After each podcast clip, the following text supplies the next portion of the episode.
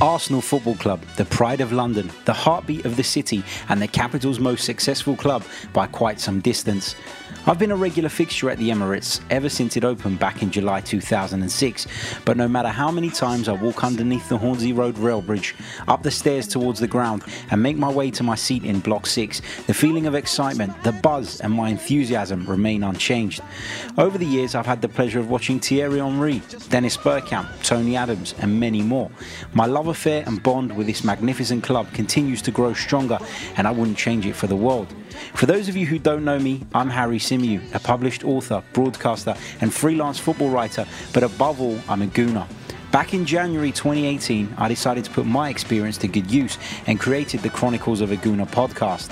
Since the show's launch, I've had the pleasure of interviewing Ray Parlour, Kevin Campbell, Frank McLintock, Tom Watt, Robbie Lyle, and Sky Sports commentator Martin Tyler. I've written a book titled The Chronicles of a Gooner 2017 18, telling the story of Arsenal's final season in charge, had it published, and collaborated with some of the finest Arsenal podcasts out there. None of this would have been possible without your fantastic support, and I'm truly humbled. But we're not stopping there. We're stepping things up a notch. This season, we're bringing you more shows, more special guests, more collaborations, more YouTube videos, a brand spanking new website, and lots of bonus content. With our audience continuously growing, the demand for insightful, informative, and up to date stuff is higher than ever, and so we'll be bringing a producer on board, recording our weekly show in a professional studio, and that is why we need your support. The show will always be free, and we intend to keep it that way. But if you like what you hear, you can become a patron for just $5 a month. Support us with our costs and in our goal to produce content of the highest quality. Gain early access to our interviews and bonus content. Have your questions prioritized, and once you've been on board for three months, you'll receive a free gift to show our appreciation. You can find us on iTunes, SoundCloud, Acast, TuneIn, and over at FNX. Subscribe, leave us a review, and spread the word.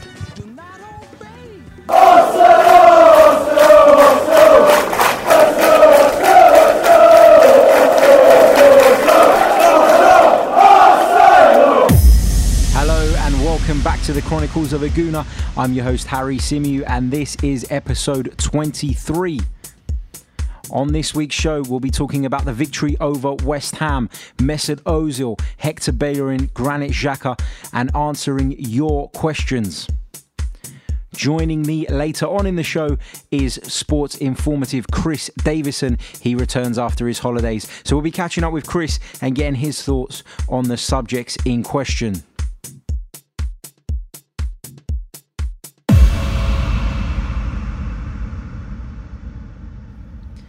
So, Unai Emery's first competitive victory as Arsenal manager. Massive, massive three points for us. But I would say, you know, for those of you, especially who haven't seen the game, don't be fooled by the scoreline. Particularly in the first half, I thought West Ham created the better chances, carved us open with ease, and should have scored, I'd say, at least three times. Um, Snodgrass missed an absolute sitter right on half time. Had Antonio looked up when he was put through and squared the ball to Arnautovic, he would have been rolling the ball into an empty net. And, and our defence just looked all over the place. We looked at sixes and sevens for the most part of that first half. I thought Manuel Pellegrini played it very smart in that first half. He sort of said to uh, Anderson, Felipe Anderson, the new signing, you know, he wasn't getting much joy in the centre. He kind of instructed him to pull out to the West Ham left hand side, our right hand side, where Hector Bellerin was constantly bombing forward. And, and he ended up exposing that space. That was where a lot of West Ham's dangerous attacks came from. Um, and that was as a result of an overload. Him and Antonio out on that side were having a field day because let's face it, Hector Bellerin was was attacking perhaps a little bit too much at times, but it's hard to criticize him when he got two assists. Yes, he bombed forward perhaps a little bit too often, but it's clear, in my personal opinion anyway, that that was the instruction he was given by Unai Emery. And the way you can tell is the fact that Henrikh Mkhitaryan would just naturally tuck inside and was always aware of Bellerin coming on the overlap. So it seems to me as though Unai Emery has asked Hector Bellerin to do that. He's asked him to get up in support of the attacks. He's recognised that we don't have much width um, in terms of our front players, and he's asked Hector Bellerin to do that. You know, Nacho Monreal probably balances it a little bit better on the other side, but it seems to me as though Hector Bellerin has sort of uh, free run to do what he wants on that right hand side. And, and I guess Emery's going to try, obviously not very successfully up to now, but try and plug that gap in another way, albeit via the, the defensive midfielder, whether that's Xhaka, Guendouzi, Torreira, not quite sure. But going back to that point, it seems to me like Hector Bellerin has been asked to bomb forward. He's been asked to provide Arsenal with some natural width on that right hand side. And he got two assists. I know I've already said that, but those two assists are significant because we we scored three goals on Saturday, and two of them came as a result of Hector Bellerin doing exactly that. The Spaniard enjoys getting forward. He obviously feels more comfortable doing that than defending. And so there's an argument that maybe Hector Bellerin could play on the wing. Well, uh, that's something I've seen branded about on on Twitter the last few days, and I completely disagree with that. Um, and and the reason I'd say that is because you know, as a winger, you're constantly marked. You're you're constantly the danger man that your opponent is looking out for. As a fullback, you're always arriving from deep, late, undetected, and unless the winger is going to follow you all the way back, which very rarely happens, you're going to find yourself in acres of space. The fullback is essentially that extra player, the overload as we call it. And playing as a winger, you don't have that luxury. Therefore, you require a different skill set, a skill set that I don't believe Hector Bellerin has. As a winger, again, you'll likely be man marked, so things are a lot more difficult. It's a completely different position, and I think it's not easy as easy as saying just make him a winger. It almost feels as though he's a wing back trapped in a 4-4-2 system, if that makes sense. He he's obviously eager to get forward. He's been instructed to get forward, but there doesn't seem to be sufficient cover behind him. And that always makes him look a lot worse than he actually is. Has he regressed in the past two seasons? Probably yes. You have to say that. I think his performances, particularly last season, were very, very poor. Um, and that's disappointing because when he first broke through, you know, he was on everybody's radar. This was Hector Bellerin, the, uh, the brilliant young fullback that even Barcelona was sniffing around, you know, his hometown club. So it's disappointing to see the regression. There has been one, no doubt about that in my mind. However, he's got a new coach now. He's obviously doing what the coach is asking him to do. Otherwise, he'd have been replaced by now. Um, Stefan Lichtsteiner is there and waiting and ready. But obviously, Emery feels that Bellerin gives the team something that Lichtsteiner can't. And so, if you're saying that you're going to trust the manager and you've got to give him time, then you need to give him time to uh, get Hector Bellerin right as well and, and the way he applies him. Just lastly on that, before we move on, you know, the, I think the final point, the overriding point on this is that yes, he can improve defensively. Yes, he's left us exposed at times. Yes, he's not anywhere near the level he was maybe two seasons ago, but the fact is that Hector Bellerin was crucial to breaking West Ham down the other day, and that shouldn't be forgotten. That is very, very important. He was one of our most important players at the weekend.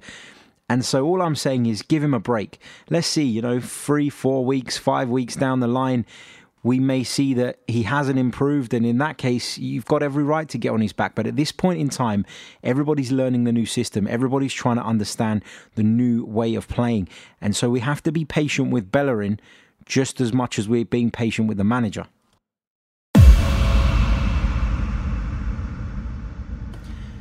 Another player who has divided opinion of late is a certain Granit Xhaka. Now, I thought Granit Xhaka was probably our best player on Saturday. I thought he dictated the game from the centre of the park, uh, spreading passes all over the pitch, you know, long, short, crossfield. And I, I thought he was brilliant. I thought he made us tick. I thought he was better than Matteo Guendouzi, and hence why Guendouzi was the one that eventually made way for Torreira. So nice to see a decent performance from Granit Xhaka. Hope hopefully people get off his back as well um, and and let him sort of grow into the season. He's traditionally a player who starts the season slowly and gets better as it goes on. So I'm hopeful that he can form a very strong partnership in the middle there with with one of the the aforementioned players. Only time will tell who that will be. I would think in the long run it would probably be Lucas Torreira with Aaron Ramsey's future still up in the air. And, and besides that, I think Unai Emery sees Aaron Ramsey's future a little further forward anyway. I want to talk a little bit about uh, Sokratis, Socrates, as he's known. Um, I think he's looked okay in the centre of our defence. I think he's looked pretty solid. I can't think of many times he was done for skill or anything like that. He he does lack a bit of pace. There's no doubt about that. I think everybody can see that, but he has performed up to now, in my view. I think Mustafi's looked better as a result of having him next to him. Um, I noticed on Saturday in particular, being at the game, that he was instructing his defence when and where and how much to push forward um, when sort of we'd win the ball back. So he's obviously a leader. He's obviously quite vocal out there. Um, of course, he has his limitations. We all know that. I've spoken about those before on this podcast, so I'm not going to repeat myself. But I just wanted to to make the point that I think he started the season pretty well, and, and I'm expecting more from him in the coming weeks. Uh, hopefully, him and Mustafi can form a strong partnership because it looks like Laurent Koscielny won't be back for another couple of months at least. Um, but yeah, positive signs from Socrates.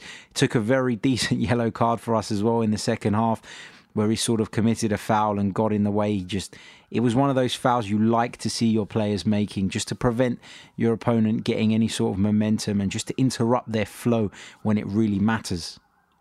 Now, moving on to the biggest story of the week. It was reported just hours before Saturday's game that Mesut Ozil had stormed off the training ground the day before and as a result was dropped from the side.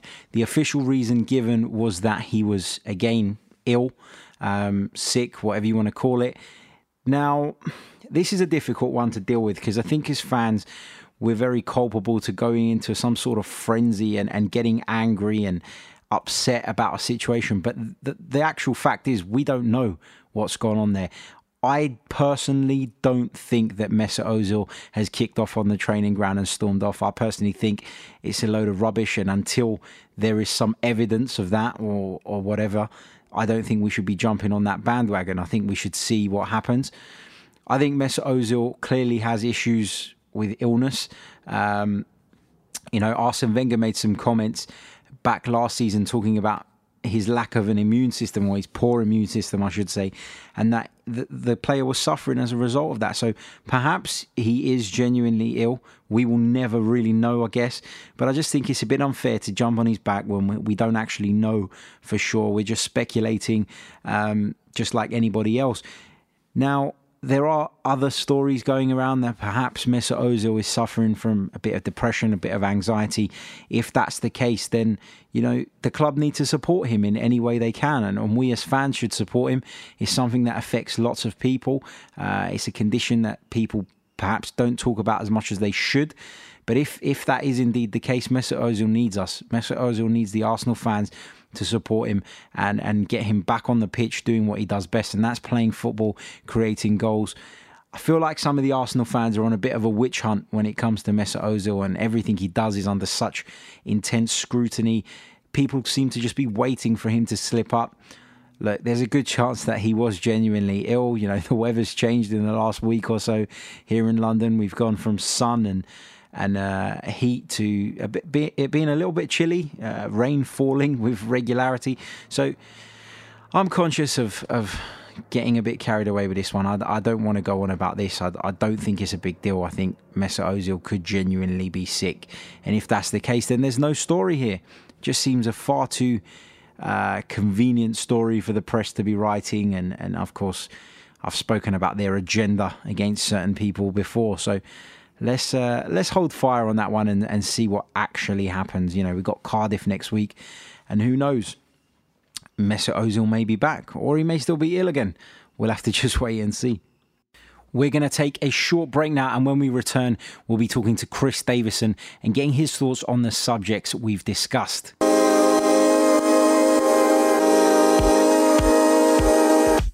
The Chronicles of a Gooner 2017-18 is now on sale.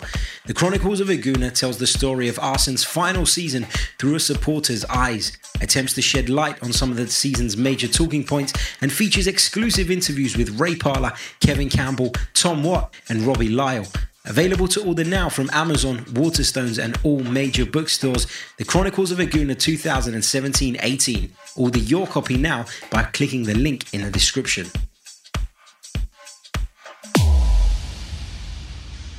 Welcome back. Now, earlier on in the day, I called up with Chris Davison to discuss the subjects we've been talking about on this week's show. Here's how it went. Chris, welcome back to the show, mate. How are you and how was your holiday? Yes, um, hi, Harry. Good to be back on the podcast. I'm very well, thanks. And uh, yeah, holiday was good. Nice to get away for a little while. That's it. Have a little break from the uh, hustle and bustle of social media. I noticed yeah. you uh, weren't on there as much, which is always nice, isn't it? Yeah, it's, it's always nice to have a little break and uh, you know sort of spend time with the family and that. So yeah, it was good. That's right. That's right. Now, Chris, what did you make of the the performance against West Ham? Three one win. Unai Emery's first victory um, as Arsenal manager, first competitive victory, I should say. What did you make of the overall performance? Um, yeah, it was it was a game of a few ups and downs, weren't it? A bit of a roller coaster as always with Arsenal. Um, we didn't really know which way it was going to go. Um, I think um, you know defensively we were very shaky again, um, all over the place at times. Um, and you know, obviously, uh, Arnautovic scored for West Ham. you know, we just we let them play too much, let them have a lot of space go. You know, in West Ham's attack, we let them play, and you know it paid off for them. And uh, you know, unfortunately, we conceded. Um, so that was a little bit of a, a kick for us. Um, but um, we got back into the game. Obviously, Nacho Monreal equalising. Um, good finish, um, and then that sort of gave the, the, team a bit more confidence going into the going into the latter stages of the game. Um, I think we, we sort of improved second half. Um, I think um, Emery would have said that the first half wasn't good enough, and um, with, you know obviously we had a few chances in the first half as well, so he, would have been disappointed we didn't take them. Um, but yeah, second half we were a little bit better going forward, and defensively still we obviously still let West Ham have a few chances. They could have easily had one or two more. Um, but overall, you know, like Emery said after the game, there's still a lot of things that need to be improved, and that's what they'll work on in training. Um, but um, you know, happy to get the three points.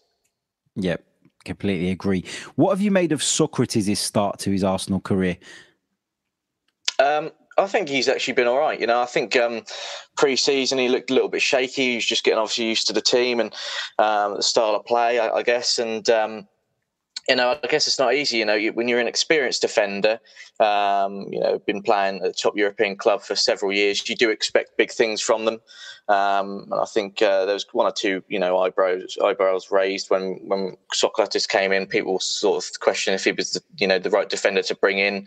Um, and it's never going to be easy when you're coming into a, an, an, Arsenal team that's struggled, um, and obviously especially the defence. So a lot of responsibility um, falling on Sokratis to uh, and, and, try and improve this defence. I think he's done all right. You know, there has been one or two times where he's looked a little bit shaky, but I thought against West Ham, he, you know, he was solid. I think. Um, uh, you know, he doesn't. He's not afraid to get involved. He puts his body on the line, gets stuck right in, and um, is a very physical presence in that back line. And that's what you know. You sort of need that in the Premier League, and he doesn't seem phased by it at all. So you know, I think um, obviously it'll, it'll, continue to improve as well as the season goes on, and um, obviously once the start Emery's style of play, you know, he, he gets that implemented into the team. So I think um, you know, so far so good, and um, I think we can obviously expect to see improvements all over the pitch, pitch in the coming coming weeks and months. Yeah, completely agree. And and I agree with you where you say that he's not afraid to get stuck in. That's one thing you can never say about Socrates. He's always willing to get involved in the physical battle. And that's something we've lacked in recent years. Now, this gives me a perfect opportunity to move on to one of our listener questions because it's relevant. Um, and this one actually comes from former Arsenal striker Kevin Campbell. He he says plenty of people are harping on about the defense but do you think Socrates and Mustafi are protected enough by the fullbacks and or the midfielders? Chris, what's your take on that? Um, I saw a tweet um, um, put on uh, the other day by um, by an Arsenal fan, and he said when you look at the difference between Monreal and Bellerin, is that Monreal knows how to attack and defend. Bellerin is very attack minded, and he does struggle in, in defence. We, you know, we've we've all seen that. Um, and for me, it's about getting that right balance balance for Bellerin. Um, obviously, Monreal, you know, Emery will want the, his style to to come into this team and make sure that they've got the right shape and the right balance of attack and defence because Monreal and Bellerin are two, you know, attacking fullbacks, if you like. And obviously, we see Monreal score a lot of goals for us, and Bellerin going down that that right side, putting crosses in all the time, using his speed. Um, so I think you know Mustafi and Sokratis will will struggle with that at times. You know, it is about finding that right balance between attack and defence. And uh, obviously, if Emery and um, his coach staff can, you know, help out in that department. I'm sure they will if they can, you know, get Bellerin and, and Monreal, you know, having that right balance during the 90 minutes. I think that will obviously help Mustafi and Sokratis a lot. And um, obviously, you know, I've always said I want to to see Torreira starting soon as well in that sort of defensive midfield role, and I think he can provide that defensive cover as we saw on Sunday, um, Saturday actually. Sorry, when Torreira came on, uh, when Bellerin or Monreal, especially Bellerin, really wasn't up up the pitch to, uh, in defence, but Torreira was there putting in the tackles and intercepting. So I think he can play a very important, you know, role in that sort of area as well. Yep, yep, fair enough. And and I agree in the sense that I think Kevin's right where he says, you know, the defense don't get the protection they deserve. I think that's been a problem at Arsenal for a long, long time. It's not a recent thing. I think our central mm. defenders have always been made to look worse than they actually are purely because they don't get the protection and that's from the fullbacks and from the central midfield. So be interesting to see how Emery deals with that. Like you said, uh, perhaps Torreira can sort of plug that hole for us. But you know, it's early days with Torreira. We haven't seen much of him in an Arsenal shirt yet, so I'm just a bit cautious um, in in f- saying and thinking that he could be the answer to all our problems. Now, you've mentioned Hector mm. Bellerin already, Chris. Um, he got a lot of criticism again after Saturday's game. My view on it is that you know he's been asked by Unai Emery to provide us with the width on the right hand side. He's been asked to go forward. And in the manager's eyes, he's doing what he's told because if he hadn't been, surely by now Lichtsteiner would have come into the team instead. What have you made of the criticism he's received, and do you think it's fair? Um, the thing is with Hector Bellerin, he's you know there's been a lot of questions asked of him, you know, uh, for the last you know couple of seasons now, um, and his performances and his his defense, his you know his defending. Um, and again, you know, like you mentioned, you know, it does seem as if Unai Emery's you know, told Bellerin to be that attacking sort of wing back or right back, um, if you like, and you know, I think like we talked about a few moments ago, um, if I think if you can find the right balance between attack and defence, you know, whether it's Emery's idea or not of how, how he wants Bellerin to play, I think you know he can become you know a better player. You know, we, a few seasons ago when Bellerin started playing for Arsenal, Harry, you know, we were talking about a, a very very promising young player and probably one of the best right backs in the league because um, he was you know every week he was putting in some solid performances and um, he made a real difference. And I still think Bellerin has got so much potential. I think he can be a very, very good player if he can find if he can find you know that balance between attack and defending. You know, because I think you know very going forward, he's obviously got a lot of speed. He's got a lot of he's got a lot of pace, and he can cause you know defenders prob- problems and um, you know obviously there's been a few questions asked about his, his, crossing as well he's not very good at crossing but you know obviously two assists at the weekend um, that will hopefully give him a little bit of confidence.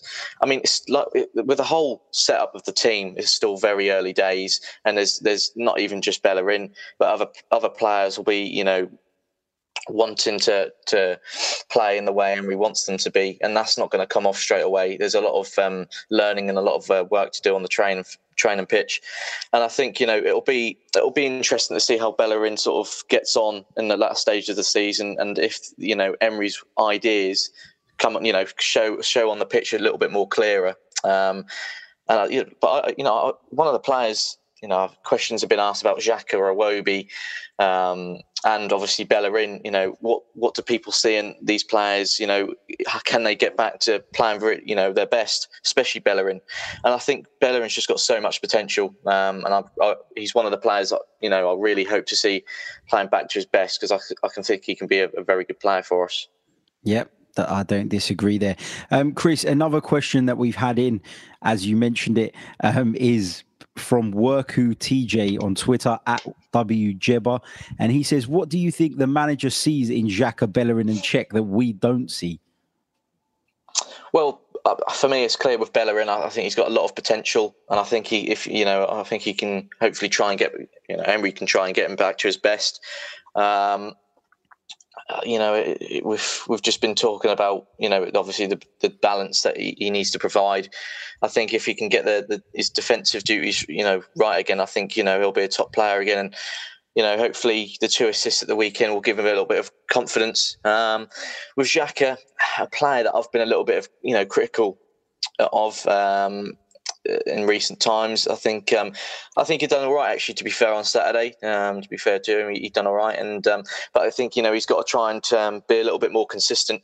You know, people have talked about you know his position his position in, in midfield. Um, you know, people said that he's not a defensive midfielder, which I don't think he is. I think he could be a bit more of an attacking central midfielder. I think that could suit him a little bit better. You know, he picks up fantastic passes from time to time. Obviously, he has a great eye for goal as well. Um, so you know hopefully he'll be able to kick on um, soon because I've been a little bit disappointed with some of his performances. But um, hopefully, um, under Unai Emery, um, he can start doing a little bit better and uh, be more consistent. With Petr Cech, I think um, Emery's just stuck with him because I think he's had a, a very good pre-season. To be fair, um, he surprised a few of us, and uh, obviously Emery's probably thought it's the, the, best thing to do with with Cech in good form and stick with him. Obviously, with his experience as well. Um, I mean, uh, to be fair, I, I, personally, I'd like to see Lane, you know, Bernd Leno start um, next week. I think he can be a, a good player, um, and I think personally he might, might, do a better job than Petr Cech. You know, I think Petr Cech's a good option uh, as number two, um, and and obviously to use him as you know his leadership skills. Um, did you did you mention Iwobi there as well, Harry? Uh, it's not in the question, but go for it. Oh, okay. Um, I'll go for Iwobi as well then, because I think obviously he's a player that's come under a little bit of criticism as well. I've been impressed with him actually so far this season, um, and um, you know, again, a player that has disappointed me a little bit with his consistency. And I personally, you know, looking at watching him last season, I think he needed a loan, in my opinion. I think he could go out there and, and you know get some experience, get some more first team football, and um, improve as a player. But to be fair, Iwobi's put his trust in him. Obviously, a new contract before the season as well, um, and um, he's done all right. So hopefully um, that that continues. Yeah, and, and I agree with you in the the Bellerin thing. I think he's got plenty to offer if the manager can get the best out of him. Granit Xhaka for me gives you a physical presence. He gives you a range of passing, you know, short, long, crossfield, mm. whatever whatever he wants to do, basically. Um, and I think Granit Xhaka is is quite unfairly criticised. Another one for me who is sort of being picked on by certain sections of our support. Petr Cech, for me, has made some wonderful saves at the start of this season. Like you said, he had a fantastic preseason. And I just feel as though the the issues that we're seeing in terms of the playing from the back, these are things that are an associated risk with the way that that Unai Emery wants us to play. So I, am not convinced that Leno will come in and do any better in that sense. So for now, until Cech does something majorly wrong, I think he he should stay in the team. That's just my view on it. Mm. Um, moving on to another situation that has had plenty of press over this weekend. Mesut Ozil wasn't in the squad. We were told that he was ill. Reports emerged that there'd been a falling out between him and Unai Emery, and he'd stormed off the training ground to your knowledge, is that true? Do you believe it? What do you think's really going on there? Well, it was a, little bit of a surprise. Obviously, come Saturday, um, these reports started coming out sort of a few hours, a couple of hours before the game started, um, which was surprising because um, obviously we hadn't heard anything um, about this um, argument in the training ground beforehand. There was obviously the, with those reports came the other reports suggesting Ozil was ill um, which which are far more believable for me, Harry. To be honest with you, you know when you you see um, Ozil's obviously had several occasions where he's not played because of illness. Um, I, th- I remember reading something on Twitter as well that it, um, Ozil's um, had some sort of um, immune system problem as well, which could be the reason why you know he, he has been off ill several times. I don't know if that's true or not. I just remember reading it the other day. Um, I just I can't see Ozil being like that. To be fair, I think um, it's been a, a really positive um, and happy uh, Arsenal camp pre-season. Obviously, even now it still is. You know, you know, bearing in mind the first two results didn't go our way, but I think everyone realises that um, you know it's a massive change at the club and everything is going to take time. Um, I just can't see Ozil kicking off at the new manager like that. To be fair. Um, but you know, whether anything did happen or not, you know, I'm sure it will come out. But obviously, Emery said after the game that that's not true at all, and um, he said you can even ask the club doctor that you know Özil's ill. So I think um, you know, I'm surprised Özil didn't come out himself on social media and just you know put put an end to it all. But um, you know, whatever happened, you know, I'm sure um, everything's all right now, and you know, both manager and the player will be looking to kick on um, in the next game. Yeah, and we'll take that rumor with a pinch of salt, won't we? Um, Chris, yep. thank you very much for joining me once again. Do you want to tell our listeners how they can follow you on Twitter? Yeah, cheers, Harry. Always a pleasure to be on the podcast. Um, everyone can follow me on Twitter. Um, my uh, name or username is at C Davison underscore AFC. Brilliant. And you, will want to follow Chris because he gives you all the updates as soon as they come out. It's brilliant. Great. Uh, I've actually got my notifications turned on uh, just in case I miss a trick. I know Chris will be there to provide the uh, the update. Chris, thank you once again, and we'll be speaking to you again very, very soon. Cheers, Harry. That was Chris Davison. We're going to take another short break, and when we return, we'll be answering your questions. Stay tuned. Enjoying what you've heard so far? If so, make sure you hit that subscribe button and leave us a review on iTunes. Welcome back to the final part of the show. This is the part where we answer some of your questions. Uh, I want to thank those of you who sent them in via Twitter. Thank you to friend of the show, Kevin Campbell, for his question as well. We already touched on that one with Chris. First question I'm going to talk about comes from Mutch Arsenal. You can follow him on Twitter at Mutch Arsenal, M U T C H. Arsenal, I'm sure you all know how to spell that. And his question is Do you think Emery has inherited an unbalanced squad? And if that's the case, how do we find the balance within this team? I think it's safe to say that he has inherited an unbalanced squad. I think we're a little top heavy in terms of of what we've got. We've got plenty of attacking talent, but not so much defensive solidarity. So it was definitely unbalanced when Emery came in. I think he's done a little bit to try and improve that, but I still still think we're a way away from being able to call this a balanced group of players. So, uh, in answer to your question, I think he has inherited an unbalanced squad.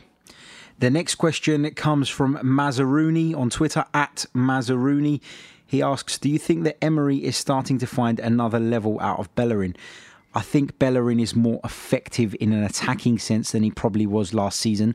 So, from that perspective, I'd say yes. I think there's still work to do on the defensive side of his game, as I've already talked about.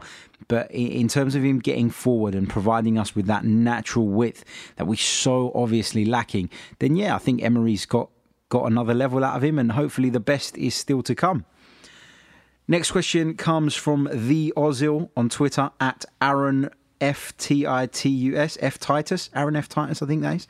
Um, great to get the three points, but did the win against West Ham create more questions than answers in regards to our first eleven? I think there's always been questions about our first 11 in certain areas. I think those areas are obviously the right back position. A lot of people would prefer to see Stefan Lichtsteiner in there as opposed to Hector Bellerin. So that, I guess that one's open for debate. The centre midfield is the real one for me, though.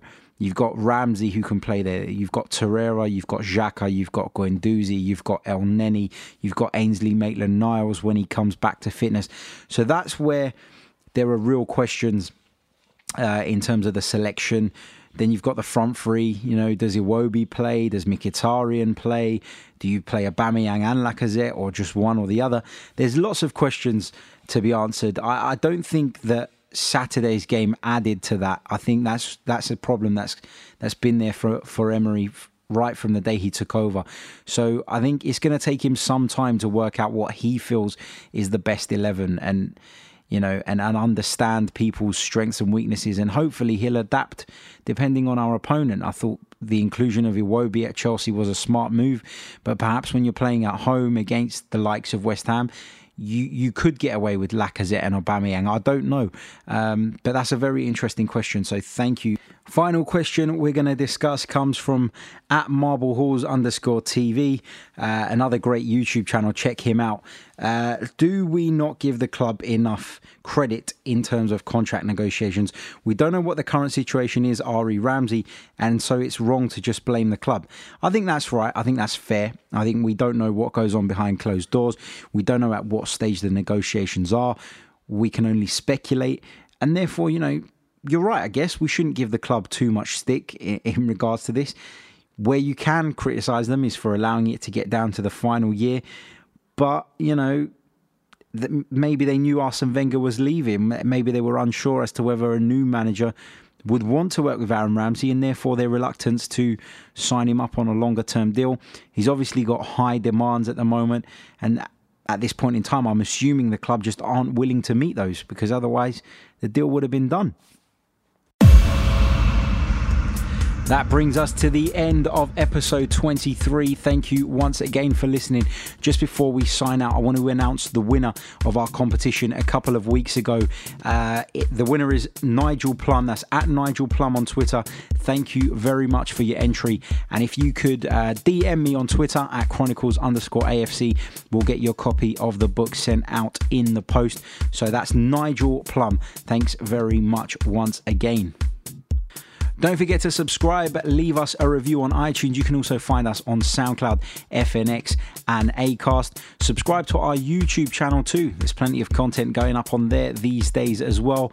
Uh, follow us on Twitter at Chronicles underscore AFC, and I'm at Harry Symeou, S Y M E O U.